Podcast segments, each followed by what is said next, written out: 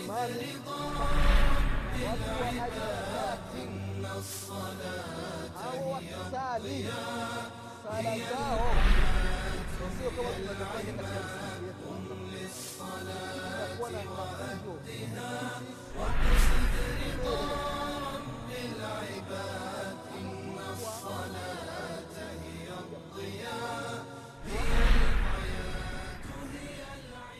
بسم الله الرحمن الرحيم الحمد لله رب العالمين والصلاة والسلام على أشرف الأنبياء وإمام المرسلين سيدنا محمد بن عبد الله صلى الله عليه وعلى آله وأصحابه ومن تبعهم بإحسان إلى يوم الدين أما بعد ndugu zangu katika imani.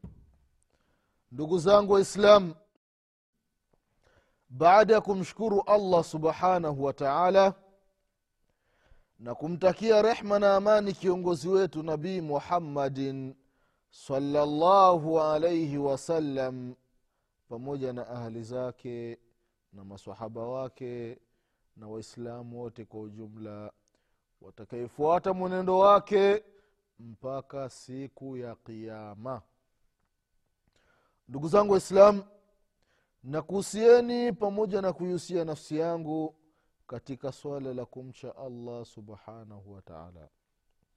Ndugu zangu waumini katika darsa lililopita tulikumbushana baada ya mtu kumaliza rakaa ya kwanza anasimama anaenda katika rakaa ya pili tukasema ya kwamba akitoka rakaa ya kwanza anapanda anaenda katika rakaa ya pili inatakiwa afanye katika hii rakaa ya pili kama alivyofanya katika rakaa ya kwanza ila baadhi ya mambo. Ila baadhi ya mambo haitakiwi kuyafanya. Katika hii rakaa ya pili mambo ambayo aliyafanya katika rakaa ya kwanza ni mambo gani? Jambo la kwanza. Ambalo haitakiwi ulifanye katika rakaa ya pili hili jambo ulilifanya katika rakaa ya kwanza. Ni atakbiratu lihram mtu unapomaliza rakaa ya kwanza ukapanda juu ukasema allahu akbar ukinyanyua mikono kama ukifata hadithi ya anas bnu malik au hadithi ya ibn umar umetoka raka ya kwanza unakuja raka ya pili allahu akbar moja kwa moja unafunga sala.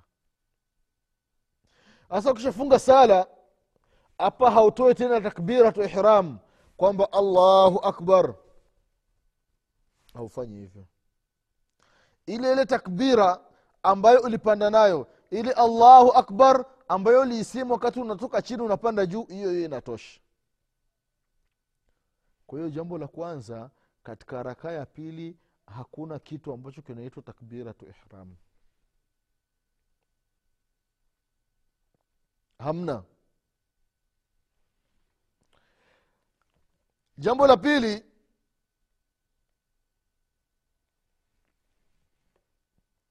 haifai kuchelewa au kukaa kimya. Kwa maana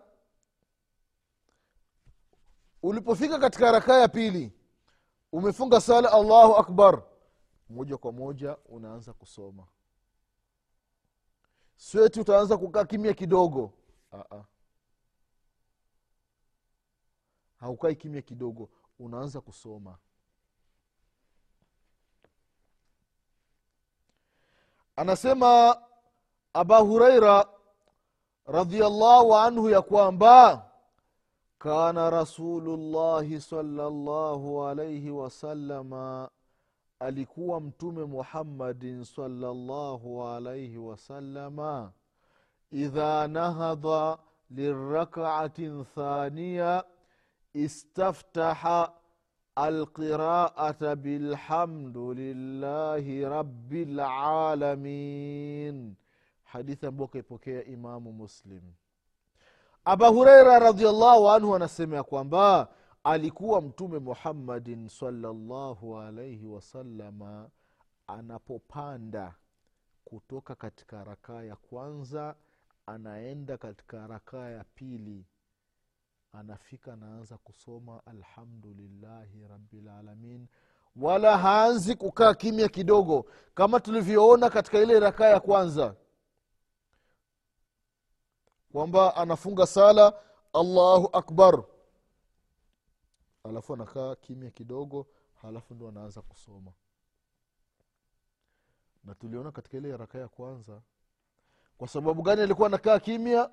Aliulizwa mtume salllah salama na aba hureira ya rasulllah mbona nakuona unakaa kimya baina ya takbira na baina ya kusoma?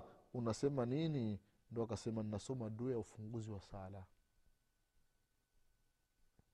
kwa hiyo katika raka ya pili ukishafunga sala allahu akbar unaanza kusoma. Usikai kimya. Jambo la tatu ambalo linafanyika katika tahiyatu katika rakaa ya, ya pili jambo ambalo halifanyiki katika rakaa ya kwanza jambo la tatu ni al istiftah dua ya ufunguzi wa swala. Dua ya ufunguzi wa sala haisomwi mara ya pili katika rakaa ya kwanza katika katika rakaa ya pili. Ile dua inasomwa tu katika rakaa ya kwanza. Utapofika katika rakaa ya pili rakaa ya tatu rakaa ya nne hamna kusoma. Unatosheka na ile ile mara ya kwanza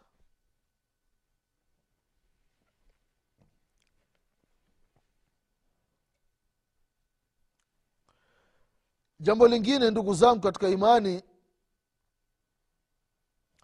ambalo unalifanya katika rakaa ya pili hukulifanya katika rakaa ya kwanza. Au jambo ambalo hulifanyi katika rakaa ya pili umelifanya katika rakaa ya kwanza. Ni atul kile kisimamo. Rakaa ya kwanza inatakiwa iwe ndefu kidogo rakaa ya pili haitakiwi kuwa ndefu kama rakaa ya kwanza. Ntakiwa pawe tofauti. Ikiwa rakaa ya kwanza ulisoma alhamdu ukasoma na sura gani? Ukasoma mfano na walfajiri. Alhamdu inafahamika ina aya saba walfajiri ina aya thalathini. Sasa rakaa ya pili upunguze. Unasoma mfano alhamdu na washamsi waduhaha washamsi na aya kama kumi na tano. Kwa hiyo pawe tofauti baina ya rakaa ya kwanza na rakaa ya pili halafu jambo la tano ambalo haitakiwi lifanyike katika rakaa ya pili ni jambo ambalo vile vile limefanyika katika rakaa ya kwanza ni nia. Sio umefika rakaa ya pili umemaliza rakaa ya kwanza allahu akbar. Alafu unaanza kuweka tena nia. Aa. ile ile nia ya kwanza inatosha inatosha kabisa. Kwa ndugu zangu katika imani haya ni mambo ambayo yanafanyika katika rakaa ya pili japokuwa yalikuwa amefanyika katika rakaa ya kwanza. Kwao katika hii rakaa ya pili baadhi ya haya mambo hamna kuyafanya haya. Kuna jambo lingine ambalo wanachoona wametofautiana. Jambo ambalo lilifanyika katika rakaa ya kwanza je na hilo jambo unaweza ukalifanya katika rakaa ya pili? Ni jambo gani? Ni jambo la stiadha kusema audhu billahi min ashaitani rajim wakati unasoma katika rakaa ya kwanza kama tulivyoona unaanza na audhu billahi min ashaitani rajim bismillahi rrahmani rrahim alhamdulillahi rabilalamin arrahmani rrahim mpaka wala dhalin unasoma na sura nyingine. Sasa umefika raka ya pili. Raka ya pili takiwa usome alhamdu. Je utaanza tena na audhubillahi au ni bismillahi tu unakuwa unasoma alhamdu. Hapa wanachuoni wakagawanyika katika sehemu mbili. Makundi mawili. Kundi linasema ya kwamba inatakiwa useme audhu billahi. Kwa sababu gani? Kwa sababu unasoma qurani na mwenyezi mungu anasema ndani ya qurani ya kwamba faidha qarata alquran fastaidh billahi min ashaitani rajim katika surati namli aya ya tisini na nane. Kwamba unapotaka kusoma qurani anza na kusema audhu billahi min ashaitani rajim. Hasa hii raka ya pili nasoma qurani. Kwa hiyo akasema nitakiwa usome audhu billahi min ashaitani rajim wengine wakasema hapana. Audhu billahi ni rakaa ya kwanza peke yake. Hii audhu billahi hauisomi katika rakaa zote. Kwa sababu gani? Kwa sababu hii audhu billahi min ashaitani rajim ambayo uliisoma katika rakaatu lula inatosheleza rakaa zote kwa sababu ile quran ambayo uliisoma katika raka ya kwanza ni dhikri. Na sala kuanzia mwanzo mpaka mwisho ni dhikri. Aqimi salata lidhikri watu wasimamishe sala kwa kumtaja allah subhanahu wa taala. Kwa hiyo sala kuanzia mwanzo hadi mwisho watu wanamtaja mwenyezi mungu subhanahu wa taala kwa hiyo akasema hapana ili audhu billahi ya mwanzo inatosha. Inatosha. Sasa ikiwa sasa mtu katika ile rakaa ya kwanza akusema audhu billahi min ashaitani rajim je rakaa ya pili atasema?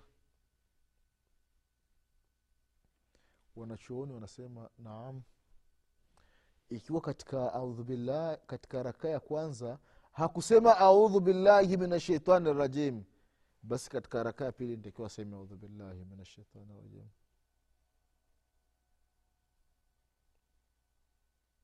Kwa hiyo ndugu zangu katika imani haya ni baadhi ya mambo ambayo yanapatikana katika rakaa ambayo siyo ya kwanza. Tofauti na rakaa nyingine kwa haya mambo ndugu zangu katika imani inatakiwa mwislamu asiyafanye katika rakaa ya pili japokuwa aliyafanya katika rakaa ya kwanza ila tofauti ni audhu billahi. Ima anaweza akaileta au anaweza asiileti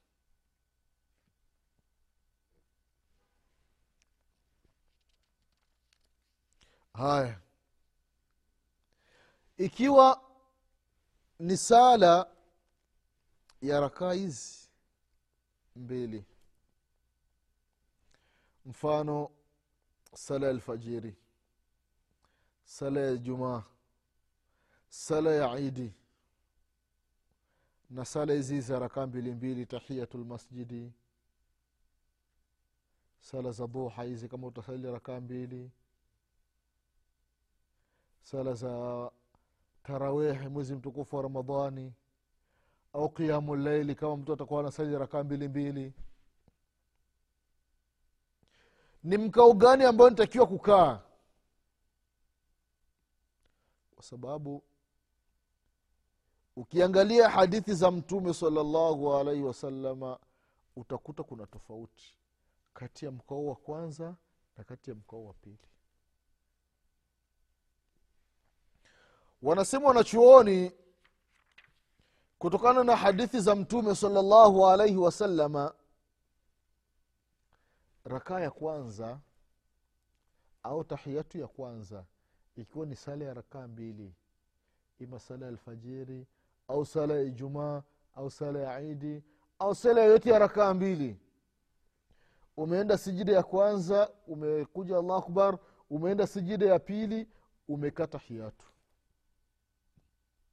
Mkao wa tahiyatu huyu mguu wako huyu. Mguu wa kulia. Inatakiwa vidole uvisimamishe. Yani mguu ukunje. Alafu mguu wako wa kushoto huyu. Inatakiwa uulaze. Alafu weu ukalie, ukalie hapa. Yaani umekaa chini huu mguu ndo umeulaza umeukalia alafu huu wakulie huu umeusimamisha. Huo umekalia hapa. Huu ni mkao wa tahiyatu ya kwanza. Au sala yoyote ambayo ina rakaa mbili. Na ikiwa ni sala ya rakaa nne au mfano adhuhuri lasiri isha au magharibi ile rakaa ya mwisho haukai hivi kama ulivyokuwa unakaa katika sala ya alfajiri au ya ijumaa. Hapana. Unabadilisha. Kwa maana huyu mguu wako huyu unauingiza chini. Alafu huyu mguu wa kulia huyu unausimamisha. Vidole unavikunja hivi.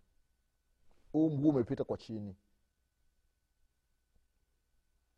hii ni aina ya kwanza. Kuna mikao kama mitatu hivi ya tahiyatu ya mwisho. Hii mikao mkao wa kwanza huyu mguu umeuingiza kwa ndani. Halafu huyu ukaja juu yake. Ukaja juu yake. Au hii aina ya kwanza huyu umeuingiza halafu ukaja juu yake aina ya pili ni kwamba huyu umeuingiza alafu huyu ukauachia hivi. Vidole ukuvikunja ukaviacha hivi. Aina ya tatu ni kwamba huyu mguu wa kulia unaulaza chini halafu huyu mguu wako wa kulia unaupitisha juu ya mguu wa kulia kwa juu. Hizi ni aina tatu ambazo zimethibiti za tahiyatu ya mwisho. Na kama pangekuwa nafasi hapa ya kupanda basi tungetoa mfano. Lakini inaonekana meza hii inaweza ikavunjika. Kwayo ndugu zangu katika imani hizi ni aina tatu ambazo zimethibiti kutoka kwa mtume wetu muhammadin salallahu alaihi wasalama sasa turudi nyuma kidogo. Katika rukuu. Mtu amesema samia llahu liman hamida. Tuko tunasali na imamu anatusalisha imamu ameinuka samia llahu liman hamida. Imamu akisema samia llahu liman hamida. Na sisi maamuma.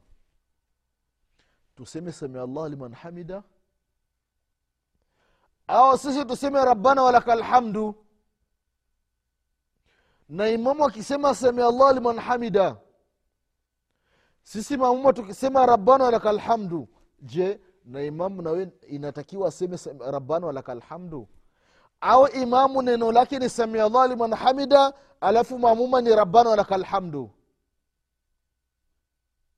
au imamu akisema samia allah liman hamida na yeye inatakiwa aseme rabbana walaka lhamdu kama maamuma anavyosema rabbana walaka lhamdu au na maamuma inatakiwa na wenyewe waseme aseme allah liman hamida kama anavyosema imamu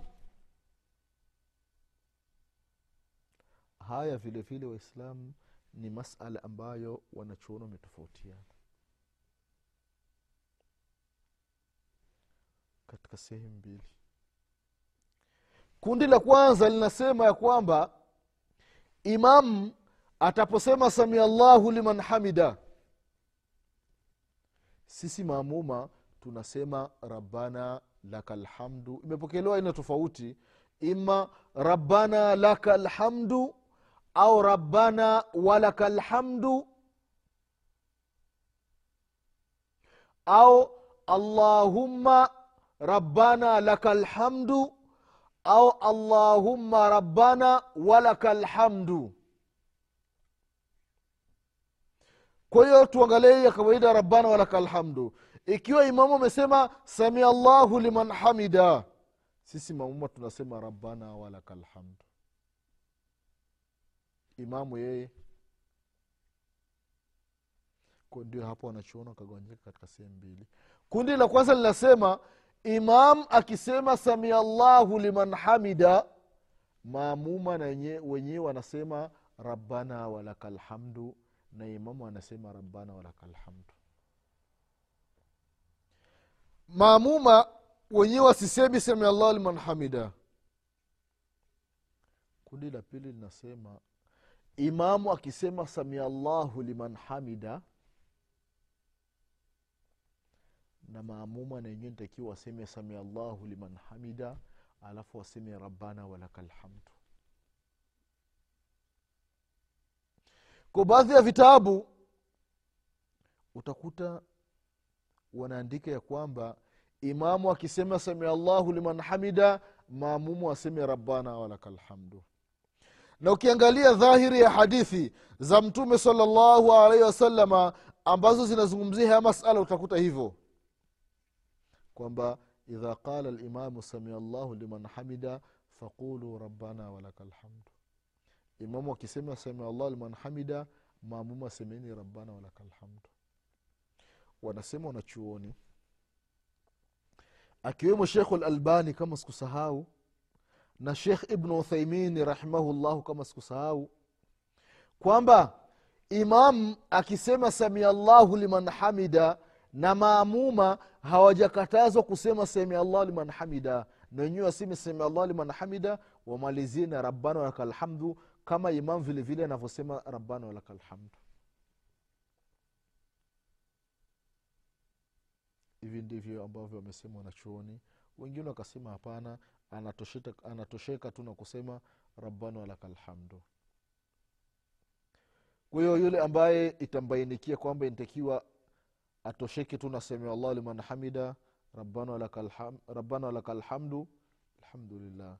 Au kichukua rai ya maimamu mfano shekh albani au shekh utheimeini rahimahullahu kwamba wanasema na wewe samia llah liman hamida nakuwa hamna tatizo. Haya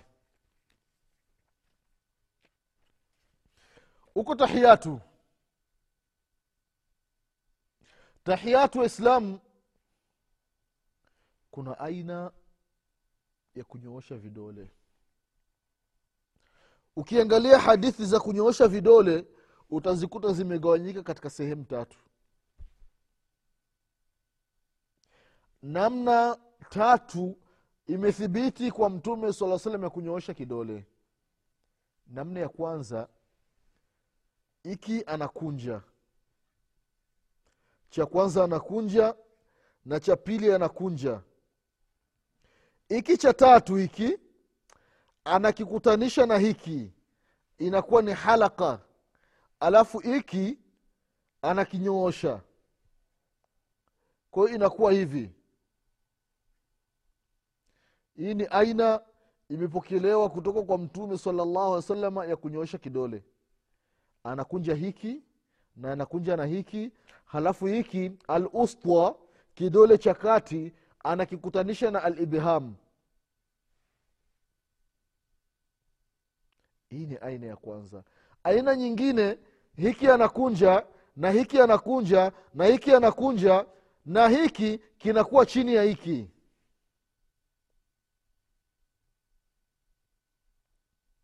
Aina nyingine ni kwamba hivi vyote anakunja. Hiki anakunja na hiki anakunja na hiki anakunja na hiki anakunja kinabaki hiki peke yake. Kwa hizi ni aina tatu zimethibiti kutoka kwa mtume muhammadin salllah salama kwamba alikuwa ananyosha kidole aina tatu. Kwa ndugu zao katika imani hizi ni aina tatu. Aina ya kwanza iki unakunja iki unakunja iki unafanya hivi. Aina ya pili iki unakunja iki unakunja iki unakunja iki kinakuwa chini ya hiki aina ya tatu unakunja unakunja unakunja unakunja kinabaki hiki kimoja. Na mtume saa salam alimwona sahaba mmoja anasali ananyonyesha vidole viwili akamkataza. Akamwambia wahidi nitakiwa kidole kimoja. Na kutikisa kidole waislamu ni sunna. Imepokelewa katika hadithi kwamba mtume sala llah salam alikuwa anatikisa kidole. Isiwi ugomvi katika baadhi ya misikiti ndugu zangu katika imani. Yaani mtu kunyoosha kidole baadhi ya sehemu watu wanamtukana wanamwambia unatuletea mchezo. Mshenzi mjinga mmoja. Jambo halifai. Haumtukani huyu. Huyu anatekeleza sunna ya mtume muhammadin salllahu alaihi wasalama ndugu zangu katika imani. Tuacheni jazba matamanio ya nafsi. Mtu anatekeleza sunna tunamtukana. Unakuwa unamtukana yule mwenye sunna mtume muhammadin salllahu alehi wasallam haumtukani huyu ambaye anatekeleza anahuisha sunna ya mtume salllahu alaihi wasallam namtukana mtu ambaye anatikisa kidole itanaleta mchezo. Kajinga kamoja haka. Kashenzi. Kanatuletea mchezo katika msikiti wetu. Mtu anatekeleza suna ni mjinga. Mtu anatekeleza suna ni mpumbavu. Kwa kweli ndugu zangu katika imani tumwokopeni mwenyezi mungu subhanahu wataala ndugu zangu katika imani katika darasa linalokuja insha allah tutaeleza hadithi ambazo zimethibiti katika kunyoosha kidole? Au je kuna hadithi ambayo inazungumzia kuto kunyoosha kidole au kutikisa katika sala? Ili tuelewe ndugu zangu katika imani tuacheni na mambo ya, ya jazba. Kwa haya machache mwenyezi mungu subhanahu wataala atupe kila la kheri. Mwenyezi mungu atufutie madhambi yetu. Mwenyezi mungu atufishe aliyekuwa ni waislamu. Kwa haya machache ninasema سبحانك اللهم بحمدك أشهد أن لا إله إلا أنت أستغفرك وأتوب إليك. سبحان ربك رب العزة عما يصفون وسلام على المرسلين والحمد لله رب العالمين. سبحانك اللهم بحمدك أشهد أن لا إله إلا أنت أستغفرك وأتوب إليك. والسلام عليكم ورحمة الله وبركاته. وأدها وقصد رضا رب العباد إن الصلاة هي الضياء هي الحياة قم للصلاة وأدها واقصد رضا رب العباد